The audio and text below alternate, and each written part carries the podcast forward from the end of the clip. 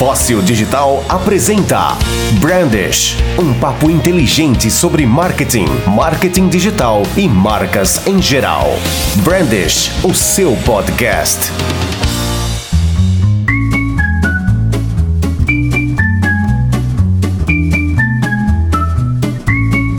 Salve, salve audiência do Brandish! Estamos começando mais um programa aqui e hoje um programa especial. A gente vai falar sobre marketing político. Quem está falando aqui é o Bruno Bonamigo, diretamente da costa leste, leste não, oeste do Canadá, já tô até perdido aqui. E quem mais está comigo aí, Diego de Matia? Sou eu, Diego de Matia, falando do sul de Santa Catarina, mais especificamente em Criciúma, num dia ensolarado, um domingo de sol. Feliz por estar gravando mais um Branch, segunda temporada, episódio 6, se eu não estou enganado. Que alegria, né, meu cara? E hoje a gente tem um convidado especial aqui, um, um, um amigo nosso antigo, o Nicola. Antigo da uma idade de velho, né? É, meu cara, tá todo mundo já careca, assim, barrigudo, então tá tudo certo. Eu tô só barrigudo, cada um fala por si. tudo certo, tudo certo, sim. Feliz de estar acompanhando vocês. Eu acompanho o Branch também e é muito legal estar participando no dia de hoje. Obrigado pelo convite. Antes de começar, que a gente tem, a gente tem recados, né? Mas antes de começar, Nicola, Nicolas ou Nicola? Eu já aceitei todos eles né? Eu já aceitei todos eles. Tem no momento, sabe aquela história da negação e tal, depois chega o momento da aceitação, então, é mais ou menos por aí. Eu já, já aceitei todos eles. Eu já aceitei tanto que eu já tenho os dois domínios, inclusive, comprados: o nicolamartins.com.br e o nicolasmartins.com.br também. Os dois estão comprados e são meus. Isso, isso que é um cara visionário, hein? Pelo amor de Deus. tá, deixa eu apresentar o Nicola aí para quem não conhece esse rapaz, que ele é famoso no sul do Brasil, né? Ele é, ele é um cara graduado em administração pública e jornalismo também. É, ele tem especialização em jornalismo político e gestão de municípios. Agora eu quero saber, Nicola, por que, que você está estudando tanto para essas questões políticas, cara? Tem um amigo meu que diz assim, cara, tu está estudando tanto que tu não vai conseguir se eleger nunca, de tanto que tu estuda. Faz sentido. Porque olha, olha essa galera que representa a gente aí, cara. Esse povo não estudou, e deu certo. Então, estudar é que não dá certo. Sim. Exatamente. Então, mas Você tá indo na contramão. Tá indo na é. contramão do. Eu gosto disso, eu gosto muito do, da, da área política e, e quando eu terminei o jornalismo eu quis ir para o outro lado do balcão, mas com qualidade, por isso que eu fui fazer administração pública e agora ainda tenho que fazer meu mestrado, né? A vontade é grande de fazer o mestrado e, e criar alguma coisa diferente aí, ajudar de alguma forma, me envolver de alguma forma como eu já tô hoje. Massa. Galera, uh, o, o Nicola vai nos acompanhar durante o programa, mas deixa eu fazer alguns avisos aqui. Uh, primeiro é, se inscreva, se você está escutando isso, não sei qual é a plataforma, nós estamos em várias, você se inscreva lá, pode ser no coração ou clicar em seguir, porque você vai receber notificação sempre que a gente publicar um programa novo. A gente publica a cada 15 dias, a gente está com uma base gigantesca já de fãs, é, a galera ouvindo pra caramba, então eu já quero também agradecer todo mundo que está ouvindo. Nós temos um grupo no Facebook, que é o Branch, você procura lá, Facebook pede, solicita para entrar. A gente costuma postar lá coisas que a gente comenta aqui, às vezes visuais, que a gente precisa postar um link, uma foto, alguma curiosidade que a gente conversou durante o Branch. Então, é, fica a dica aí para você seguir a gente, para pedir para entrar no Branch também, para ficar ainda mais por dentro de tudo que a gente conversa aqui. E temos novidade, né, Bruno? É isso aí, cara. Vamos contar que agora a gente também está no Deezer, né? Era a plataforma que faltava pra gente estar com o nosso podcast. Demoramos. Então agora a gente tá aí numas 12 plataformas, não tem mais desculpa para não ouvir o Branch, né, cara? Porque quem tem celular da TIM vai ter o Deezer lá também. Então agora não tem mais desculpa. E isso aí, óbvio, é que foi uma negociação muito complicada com a Deezer. Eles queriam pagar determinado valor, a gente pediu um pouco mais, então demorou. Então a gente entrou nas outras primeiro. Mas agora a gente tá, tá no Deezer. É isso aí, então não tem mais desculpa para não escutar. Maravilha, vamos em frente. Brandish, segunda temporada.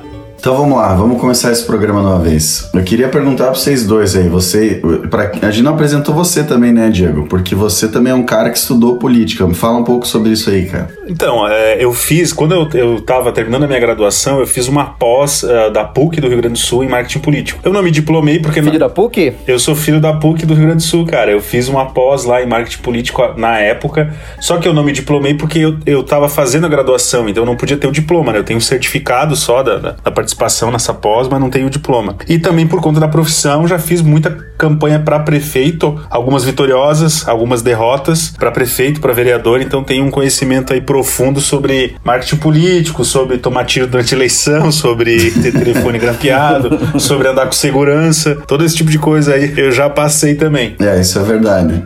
Para quem não sabe, né, no começo da FOSS a gente trabalhou numa campanha política, foi a nossa primeira, né, foi, campanha digital, acho que foi uma, até inovação na época. E de fato, né, essas situações aí que você está citando não são brincadeira, né? Que a gente sofreu aí grampo e entre outras coisas bem complicadas na campanha. Bruno, o Bruno teve, o Nico, tu não sabe dessa, mas o, o, o Bona, a gente teve que chamar a polícia, cara. Porque invadiram a casa que ele estava dormindo. Sério, é, invadiram a casa que ele estava dormindo. Não, cara. foi sinistro. A gente foi. Eu podia não estar mais aqui para contar a história, cara. É, exatamente. É, isso aí, cara. Eleição raiz, eleição raiz. Bomba na garagem, esse tipo de coisa assim, é, é é, cara. É direto, é direto, cara.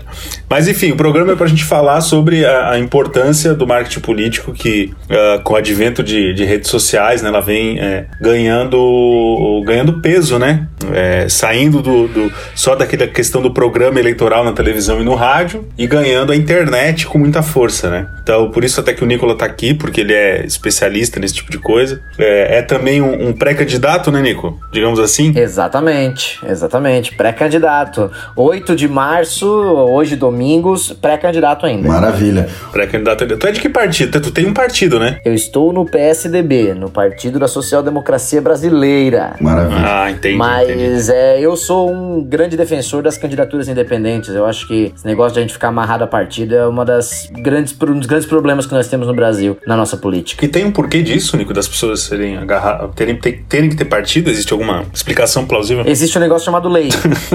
Isso eu sei. A, a, lei obriga, a lei obriga você, se quer ser candidato a, a algum cargo eletivo, estar filiado a um partido político. Então, há pelo menos seis meses antes da eleição que você vai se candidatar. Então, esse último mês aí, até o dia 4 de abril, por exemplo, vai ser uma, uma, grande, uma grande confusão, porque vai ter muita gente aí se filiando, trocando de partido, mudando, porque a própria lei eleitoral mudou para esse ano, para eleição de vereadores, então é, vai ter uma, uma dança das cadeiras muito grande, porque até por conta dessa obrigatoriedade de estar filiado, mas a candidatura independente é um, é um sonho aí, tem muita gente defendendo isso, tem movimentos defendendo isso, Livres defende isso, entre outros movimentos que nós temos no Brasil que defendem candidatura independente. Ô Nico, e me conta, cara, como é que você vê essa relação de tantos partidos no Brasil, inclusive o Bolsonaro criando um partido novo e tal, e aí a gente vê outros países que eles têm só direita e esquerda, né? Tipo, você pega lá Estados Unidos, os caras têm democratas, republicanos republicanos por que, que você vê essa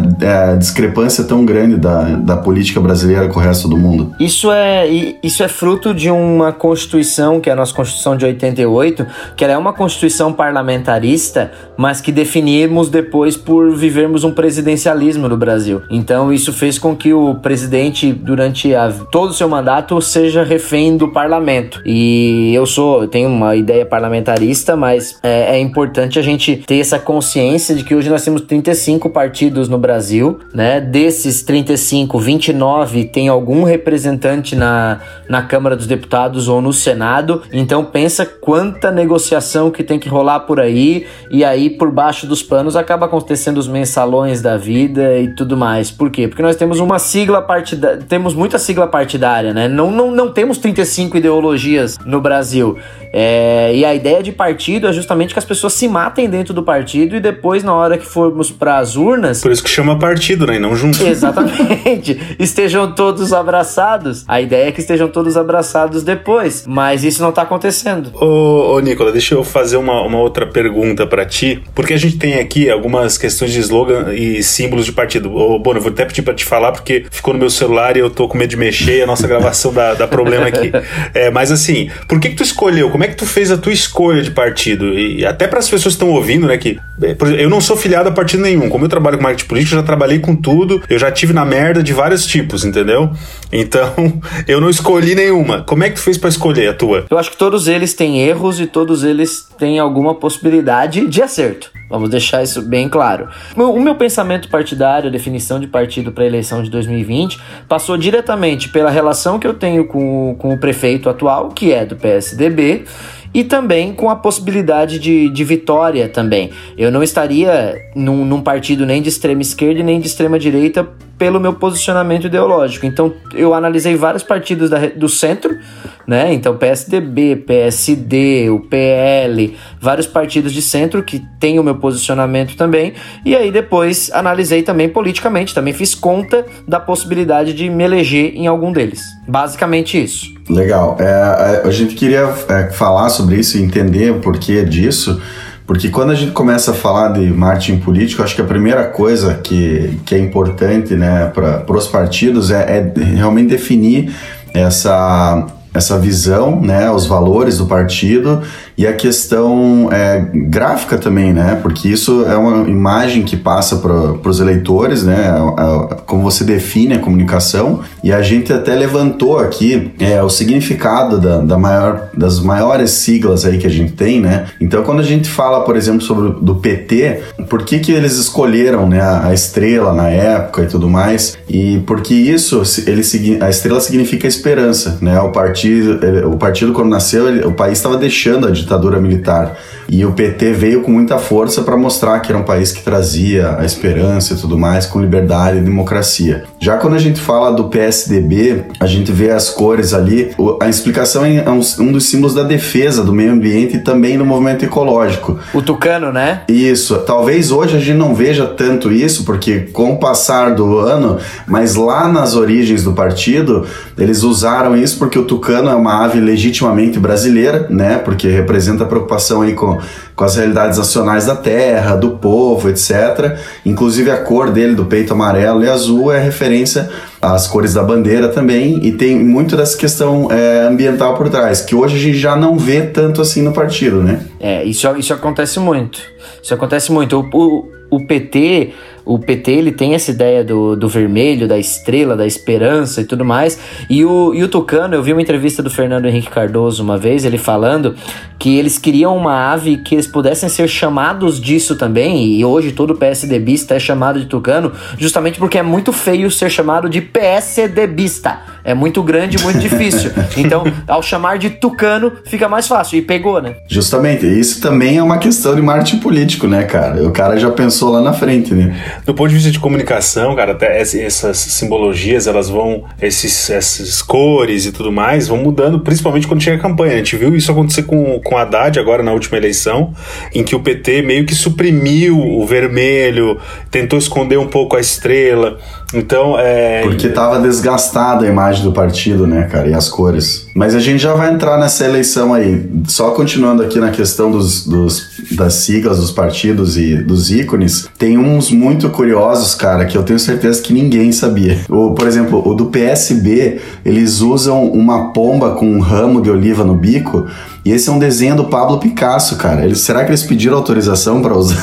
Eu, li, eu pensei a mesmíssima coisa, cara. Será que esses caras, conhecendo o Brasil como é o Brasil, cara, será que esses caras pediram autorização para usar esse, esse troço? E eu não sabia. Eu, ach, eu achei que era representando só a paz, assim e tal, mas não sabia que era do Picasso. É, então, é, o Picasso fez logo depois da Segunda Guerra Mundial esse desenho, então ele tem uma, um simbolismo muito grande por trás. Eu acho que eles foram muito felizes na escolha da, dessa pomba também. Também ele trazer a paz, né, é, um novo tempo ou, ou algo do gênero.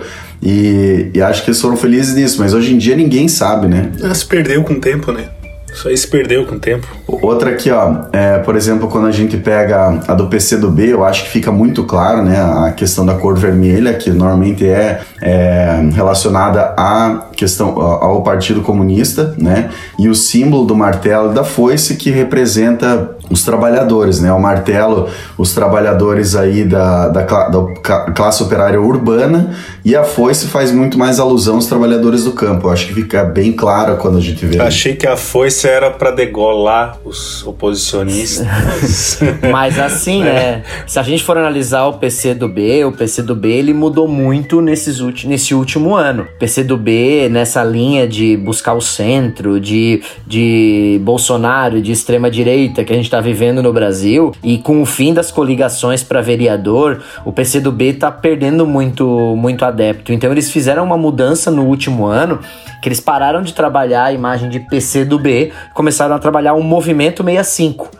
Então vocês podem dar uma pesquisada também nisso, o Movimento que 65. Que é o Movimento 65? Eu não, eu não quero pesquisar, cara, por isso que a gente trouxe você aqui para falar, cara.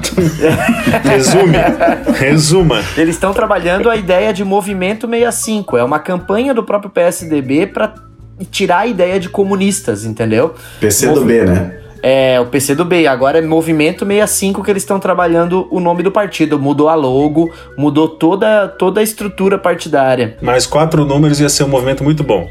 Por quê? Mov... movimento 69.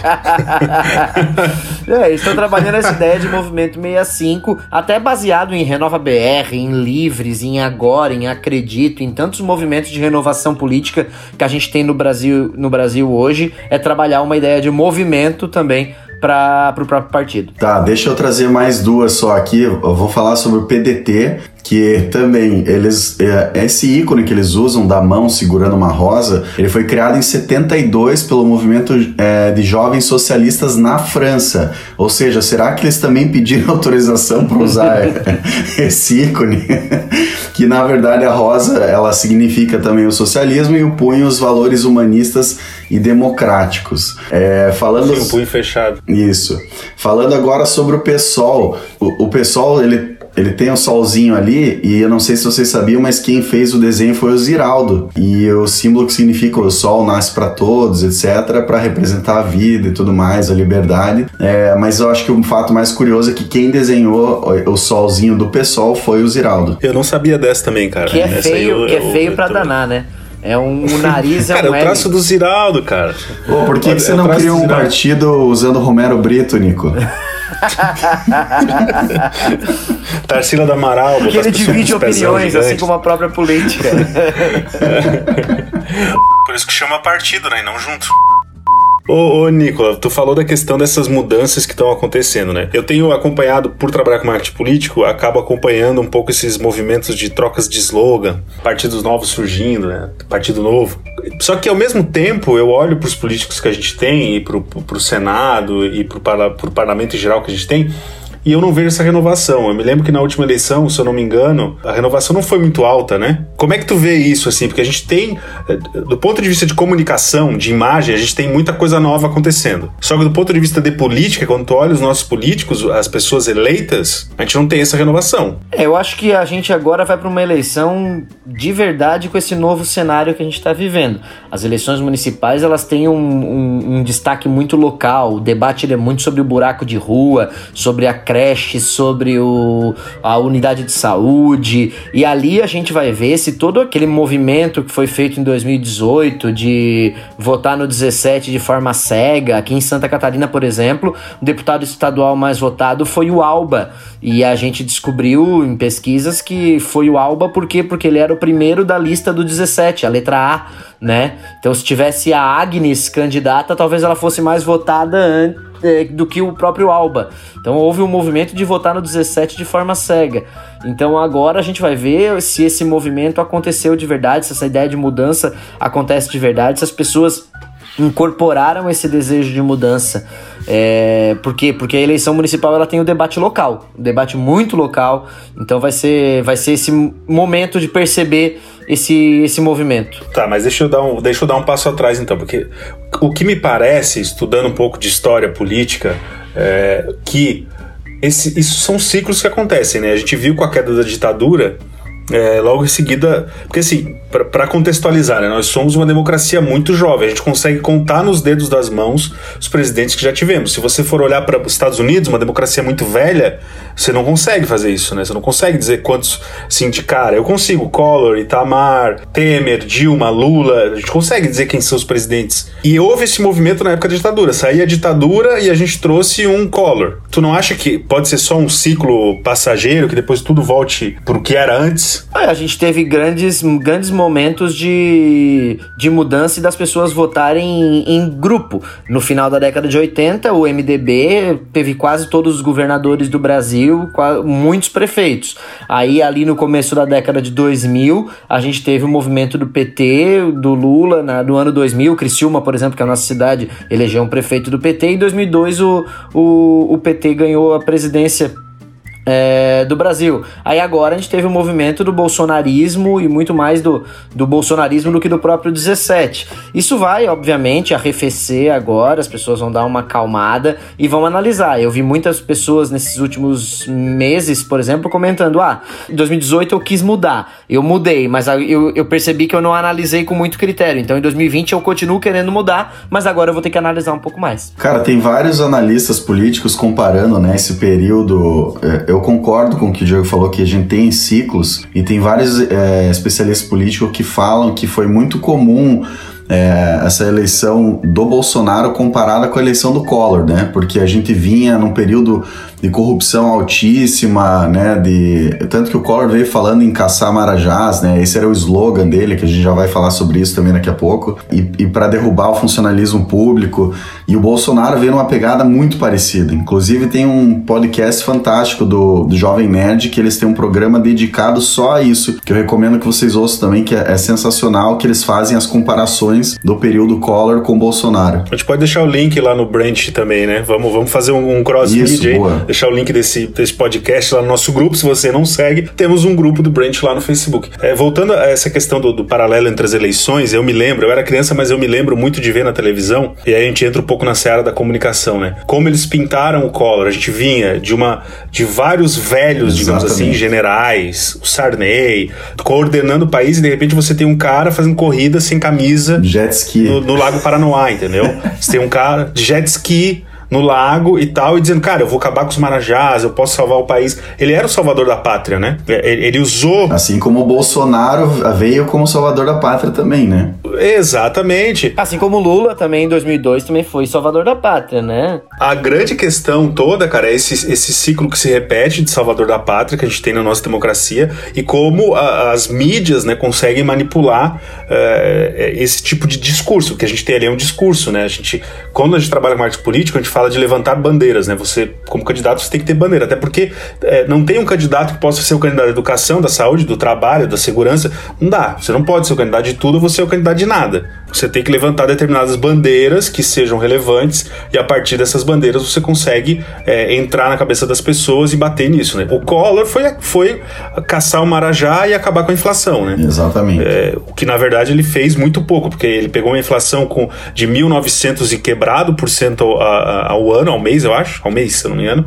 e entregou com ela em 1.111. Então, tipo, foi pífio assim, o resultado dele. Inclusive, ele sofreu impeachment dois anos depois. Isso aí. Foi tão pífio o desempenho dele em relação à inflação que o sucessor dele em eleição, que foi o Fernando Henrique Cardoso em 94, usou o slogan realmente focado na inflação, que era derrubou a inflação e vai vencer o desemprego. Mas depois a gente vai falar de slogan melhor, né? Eu acho que, eu acho que a gente pode começar a puxar esse assunto aí. Então, assim, ó, Nico, me fala primeiro, cara. Como é que você vê a importância de um slogan? Você já tem um, se você tem, né, provavelmente já deve ter isso na cabeça. E qual que é a importância que você vê nisso, cara, para campanhas políticas? Eu já tenho um, mas eu não posso falar antes do dia 16 de agosto, porque senão é propaganda antecipada. Mas o antigo, o antigo. Não, eu, eu, eu nunca fui candidato, né? Então eu não posso.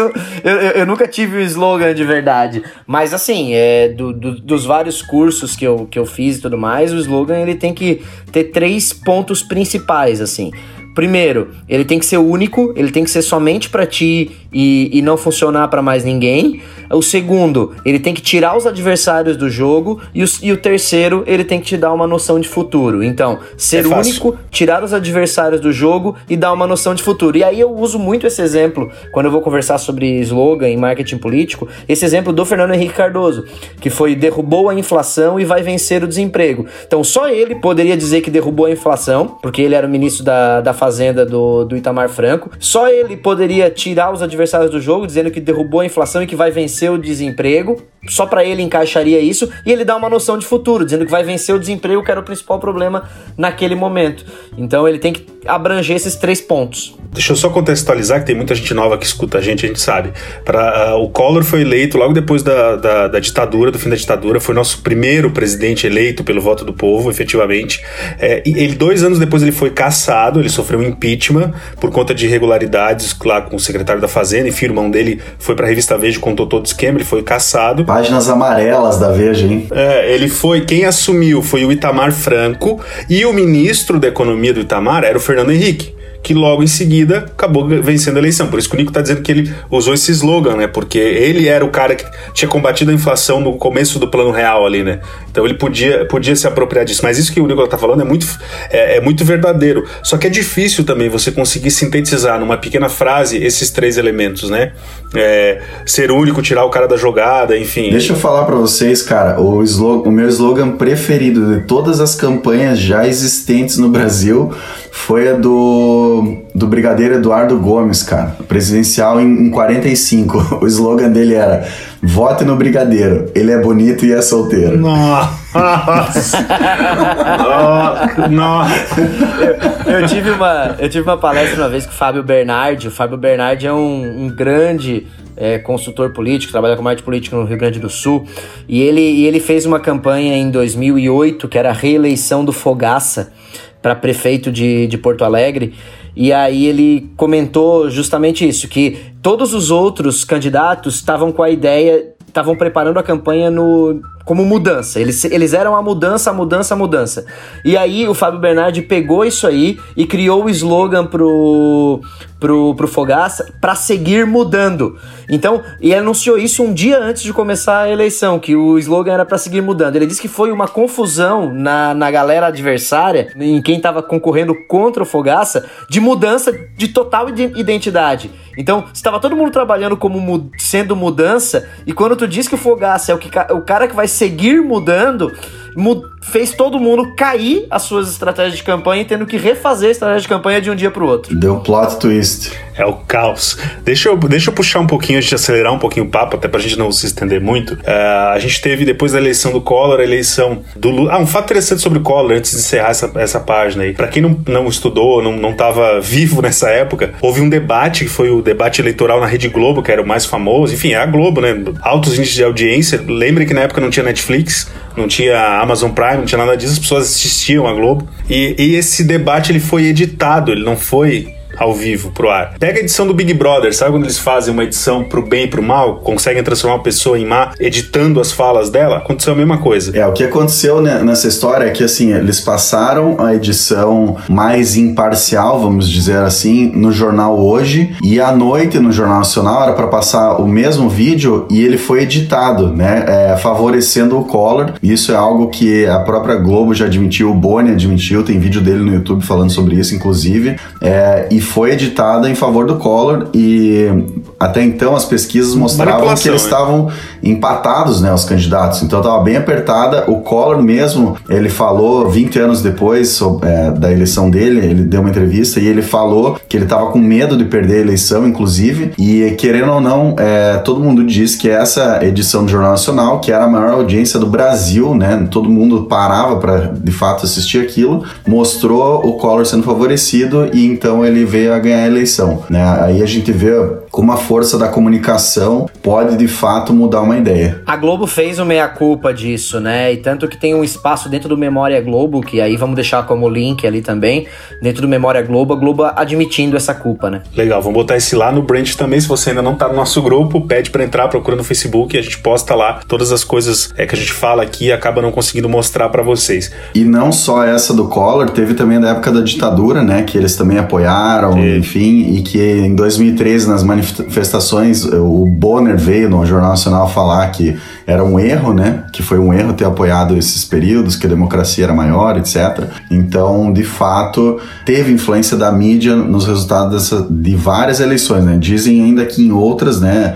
2006, etc tiveram influências também. Então, vamos é, falar, então, logo depois da eleição do Collor, como a gente acabou de comentar, o Lula acabou caindo fora por conta dessa, digamos assim, edição enjambrada que a Rede Globo fez, né? E o Lula acabou ficando para ser eleito depois como o salvador da pátria, né? O cara que vinha não só limpar o que estava acontecendo de errado no Brasil, mas dar voz aos excluídos, né? Era esse era uma das é, o cerne, digamos assim, da campanha dele, não com essas palavras, mas é isso que ele dizia. Agora o povo vai estar no poder, né? O MST são as pessoas de baixa renda, vamos tirar os ricos do governo e fez uma das é, campanhas mais caras, eu acho, da história brasileira, né? Não, foi incrível, né? A começar que eles tinham por trás o Duda Mendonça, que é um dos maiores publicitários aí do Brasil de marketing político. Ele é um cara extremamente vitor vitorioso em eleições, ele tem cases fantásticos, mas acho que o do Lula é o principal, né? Hoje o Duda Mendonça está aí com seus 75, 76 anos, mas ele foi o principal responsável por transformar a imagem do Lula, né? Tirando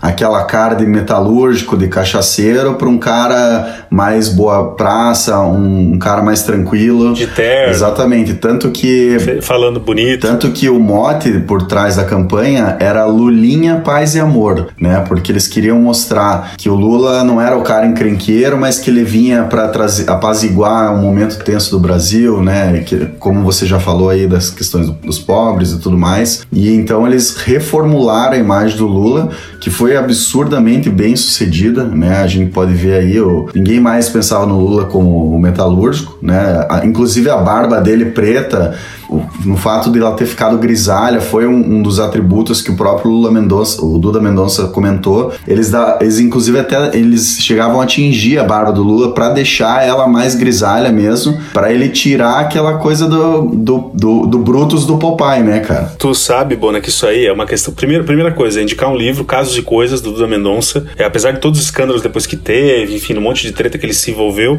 o livro ainda é muito relevante, vale a pena ler, chama-se é, Casos e Coisas. Eu também vou deixar o link lá no Branch, a hora que o programa for pro ar, né? Então, se você está ouvindo agora, entrar no Branch, vamos deixar o link também do livro, para quem quiser dar uma olhada. Se ainda existir, eu nem sei se tem para venda, porque ele é bem antigo. Mas essa questão da mudança do candidato é uma das coisas, quando a gente faz marketing político, a gente sofre um pouco. É, o Nicolas sabe também, porque é amigo pessoal, a gente acaba conversando muito, da dificuldade que é você fazer com que o político entenda que você é o especialista naquilo, sabe? Quando você diz para ele, cara, não usa essa camisa desse jeito, usa desse outro jeito. É, o, o os políticos com quem eu mais fui bem sucedido, com as pessoas é, com quem eu trabalhei, que a gente conseguiu ganhar a eleição, normalmente são os caras que, como foi o Lula dessa vez, sabe? O cara que abaixa a cabeça, tá, beleza, como é que vocês querem que eu me vista?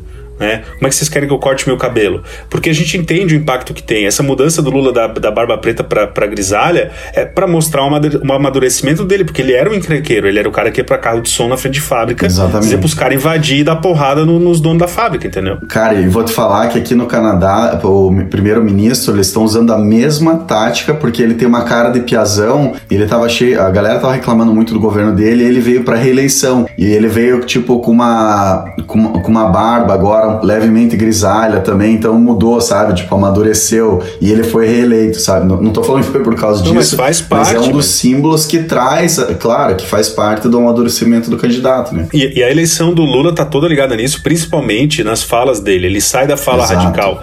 É, tipo, você pega um pessoal, por exemplo, há um ano atrás, como o Nicola falou, houve uma mudança é, de posicionamento deles, não sei se de ideologia, mas de posicionamento. E foi o que aconteceu com o Lula na, na primeira eleição dele. Ele veio como um um cara para dizer assim, cara, eu sou um cara bom, eu sei administrar, eu acho que a gente tem que conversar com as grandes potências para trazer dinheiro para o Brasil, tem que investir em infraestrutura. Ele falava com os bancos, coisa que ele diria que nunca ia fazer. E aí a gente teve um ponto fundamental nisso, que foi a carta aos brasileiros, né? Porque Sim. o mercado tinha muito medo, o risco Brasil estava lá em cima. Então o Duda Mendonça criou um negócio para o Lula chamado Carta aos Brasileiros, em que ele promete manter a política econômica, manter as políticas de austeridade do Fernando Henrique Cardoso, e ali ele conseguiu ganhar uma parte do eleitorado que não gostava dele, que era a parte do Sudeste, Sul, a parte que do empresariado, e aí ele tem uma grande sacada que é colocar um grande empresário como vice, que foi o José de Alencar. Então ali ele conseguiu sacramentar a eleição dele. E sobre isso também, além do, do, do, do Casos e Coisas, que é um grande livro, sobre indicações de livros também indico o Eleição Disruptiva, que é sobre esse. a eleição do Bolsonaro, e o Lições de uma Campanha Eleitoral do Juliano Corbellini, que é outro grande marqueteiro que trabalha com marketing político, é, não gostam que chame de marqueteiro, né? Mas tudo bem. O Juliano Corbellini, Lições de uma Campanha Eleitoral, que ele fala sobre todo o trabalho dele para criar o Flávio Dino no Maranhão e derrubar o domínio do Sarney. Cara, mas essa questão do Lula, o próprio Duda Mendonça falou que o que o Lula teve que aprender é que ele tinha que parar de bater nos outros, porque quem bate não vence. E ele falou assim, é, usando o preceito do Martin mesmo, né? Bater na concorrência faz bem para a concorrência. E quando ele entendeu isso, que ele veio com Lulinha Paz e Amor, foi quando foi decisivo para a vitória. É a mesma coisa quando a gente já fala da, da eleição do Bolsonaro, né? O Bolsonaro, ele evitava aí no nos debates, né? Tipo, ele não queria, ele não falava mal dos outros, né? Ele só ficava lá batendo na, nas, nas questões. Mas essa é uma tática, essa é uma tática também, Bruno, de, de não participação. Eu me lembro na época de ter discutido muito isso é, com várias pessoas no Facebook, no WhatsApp, na época que eu ainda fazia isso, que eu me dava o trabalho de discutir. Cara, você não vai para um debate quando você tá na frente, muito sim, na frente, sim. entendeu? Você não, você não precisa. E outra, o Bolsonaro tava travando uma luta em outro palco, que não era a televisão. Exato. Era a internet. E isso nem a TV e nem os outros candidatos entenderam. A eleição do Bolsonaro, essa é a minha visão, tá? Eu posso estar redondamente errado, mas eu ainda acredito que o Bolsonaro ganhou porque ele, ele cagou pra televisão, entendeu? Ele não tava ali, ele tava, ele tava concorrendo é, em chat ao vivo no, no, no, Facebook. Era isso que ele tava fazendo, entendeu? O ponto é esse, é porque ele. Mas se você pegar toda a eleição do Bolsonaro, a campanha, ele não bateu em ninguém, entendeu? Ele não ficou falando, ah, que o Haddad é um merda lá, o o, Amoedo, sei lá quem for. Ele não fez isso, enquanto os outros fizeram isso, ficaram falando, ah, porque Bolsonaro é isso, Bolsonaro é aquilo, não sei o quê. E isso é um, segundo né, o Duda Mendonça e outros especialistas, é um erro fatal. É, quando você não tem muito o que falar sobre você e você vê um cara disparando na frente, a tática normal é você bater nele, né? Mas é por isso que a gente entra em outra seara também na, da, de política, que é a questão de fake news, de, de perfil falso. Porque o que, que os políticos estão fazendo hoje, em sua maioria? Eles não batem eles, né? Eles têm um, um, um secto de, de perfis de Facebook, até gente mesmo normal, né? gente que existe de verdade, para bater no cara. Então eu não preciso eu ir lá na televisão falar, ah, o Bolsonaro isso, o Bolsonaro aquilo, ou, ou Haddad isso, o Haddad, o Haddad aquilo, né? Eu tenho outras pessoas para fazer é, isso por mim. E então, findando o assunto, é, a eleição do Lulinha Paz Amor, a gente teve a reeleição dele, depois a Dilma, que para mim isso foi muito mais uma questão de continuidade do que estava vindo bom com o Lula, porque o Lula fez dois governos bons, e a gente não, não tem como não admitir isso, ele fez dois governos bons, ancorado no que o FHC tinha feito, entregou para Dilma o bastão, tipo assim, cara, só segue, só vai. E aí a Dilma foi aquele desastre que a gente viu. E a Dilma também teve muita reformulação de imagem ao longo da, da dos anos ali, né? Da, de candidatura e de, de eleição dela. Mas não, não vamos falar da Dilma, vamos pular para o Bolsonaro já de uma vez. Como você falou, né? Foi uma campanha baseada nas redes sociais, cara. Então ele veio com uma disrupção aí no marketing político, deixando de lado a mídia tradicional e usando muito mais a internet. Essa questão, para mim, assim, é, é muito clara. Eu falo isso para os candidatos com, com quem eu trabalhei é, só que depende muito de uma disrupção pessoal também, da pessoa acreditar nisso, sabe? O que o Bolsonaro fez, nenhuma outra pessoa estaria preparada para fazer que não ele, entendeu? É de você ir pra internet e encarar as pessoas e falar com elas e, e, e ouvir as dores delas, sabe? É, eu vejo que os políticos hoje estão muito preocupados com grandes projetos, mas não com pessoas. Não, é que eu acho que ele, ele, ele se aproveitou do momento, ele, ele acertou o momento, né? De começar a ter esse discurso dele, de acabar com violência violência, acabar com né, corrupção, etc. Porque ele já começou lá em 2014 a ser muito forte nas redes sociais, não foi um ano antes. Ele já começou desde aquela época. Ele, aqueles caras tipo o Sargento Faur, Sim. eles tudo tinham um vídeo no YouTube, sabe? Mostrando lá apreensão de droga, não sei o quê. E o povo delira com essas coisas, né, cara? Então, foi desde 2014 ele já tinha, se eu não me engano, 9 milhões de, de seguidores. Ele, ele pulou pro em janeiro do mesmo ano, em outubro do, do mesmo ano ele já estava com 17 milhões. Então, assim, os outros candidatos foram tardios, né, para chegar nas redes sociais, enquanto o Bolsonaro já estava ali cultivando o terreno. Tem mais um link que a gente pode colocar ali, que é um link de 2014, 30 de outubro de 2014, uma entrevista do Bolsonaro para o Estadão, em que ele diz assim, ó, serei o candidato da direita à presidência em 2018 e ganharei a eleição. Então assim, ó, ele já falou isso em 2014. As pessoas é que duvidaram dele. As pessoas é que duvidaram do, daquilo que ele falou, não botavam fé naquilo. O Lula, cara, o, Lu, o Lula. Exatamente. O Lula tem um vídeo falando isso, tipo, ele, esse cara nunca vai ganhar. E, e com uma soberba tão grande assim, esse cara nunca. E, e, essas coisas também ajudaram muito o Bolsonaro, sabe? Tipo, esse cara nunca vai ganhar, esse cara é um idiota, esse cara é um burro, esse cara não sei E na verdade, quando, quando ele falava as coisas que ele falava, e isso é muito importante pro marketing, é tu entender o teu público. A gente vive numa bolha, as pessoas acham que todo mundo tá, tá querendo falar de gênero, que todo mundo tá querendo falar é, sobre é, favela, que todo mundo tá querendo falar sobre minoria. Cara, a verdade é que você tem boa parcela da população brasileira que é cristã, porque nós somos o maior país católico do mundo. Apesar do Vaticano estar tá na Itália, nós somos o, país, o maior país católico do planeta aqui, super conservador. Então, assim, enquanto eu tô com meus colegas aqui falando sobre gênero, discutindo gênero e políticas públicas e, e, e tal, na minha faculdade, e, e vamos queimar os burgueses, a grande maioria da população são essas pessoas, são os burgueses, entendeu? São os católicos, são os conservadores. E o Bolsonaro foi, foi pro, pra, pra internet, pra televisão, falar com esses caras, dizer, cara, eu sei, que tu, eu sei que tu precisa, eu sei que tu quer chegar na tua casa e não ser assaltado quando tá colocando teu carro dentro, dentro de casa. É, eu sei que tu quer ir no posto de saúde, tu quer ser atendido. Ele não tava falando sobre gênero, entendeu? Discussão que o Haddad e a Manuela estavam fazendo, por exemplo. Jogando pra uma plateia pequena, enquanto o Bolsonaro tava falando pro cara assim, cara, eu sei que é, desculpa o uso da palavra, é foda ser no posto de saúde 4 horas da manhã. Eu vou trabalhar para resolver isso. Eu sei que o teu filho tá desempregado e que ele precisa de um emprego, eu vou resolver isso. Os outros candidatos, cara, estavam discutindo Pablo Vittar, entendeu? Em paralelo, a gente vê que o Bolsonaro veio também é, vendo a população cansada de tanta corrupção e não tá dando certo, que vê, a gente teve as manifestações e no fim das contas nada mudou, né? As pessoas começaram até aí, alguma coisa ou outra foi diferente, mas assim, em geral, em geral a corrupção exatamente. continua no país, né? Então ele veio com uma campanha de baixo custo, ele não tinha marketing político atrás, é ele e os familiares fazendo, ele tinha ali umas duas, três agências digitais só que trabalharam na campanha dele, mas a ideia era mostrar que ele é gente como a gente, então quando ele vai lá no boteco boteco comer uma coxinha e um pingado, ele tá querendo mostrar isso. Olha, eu sou que nem vocês, entendeu? Eu entendo o que você tá passando aí. E o que, que tu acha, Nicola, disso, dessa questão da eleição dele, de como ele fez? Tu, como um formado em administração e, e, e, uma pessoa pública, né, que quer enveredar pelo lado aí da política. Eu acredito que a eleição do Bolsonaro foi um grande exemplo de baixo custo de campanha. A gente viu aí que o, o próprio PSOL, que, que era o candidato, era aquele rapaz, eu esqueci o nome dele agora, me fugiu o nome dele agora. Ele foi, ele foi candidato ele gastou muito o mais Boulos, que o né? Bolsonaro. O Boulos, isso mesmo.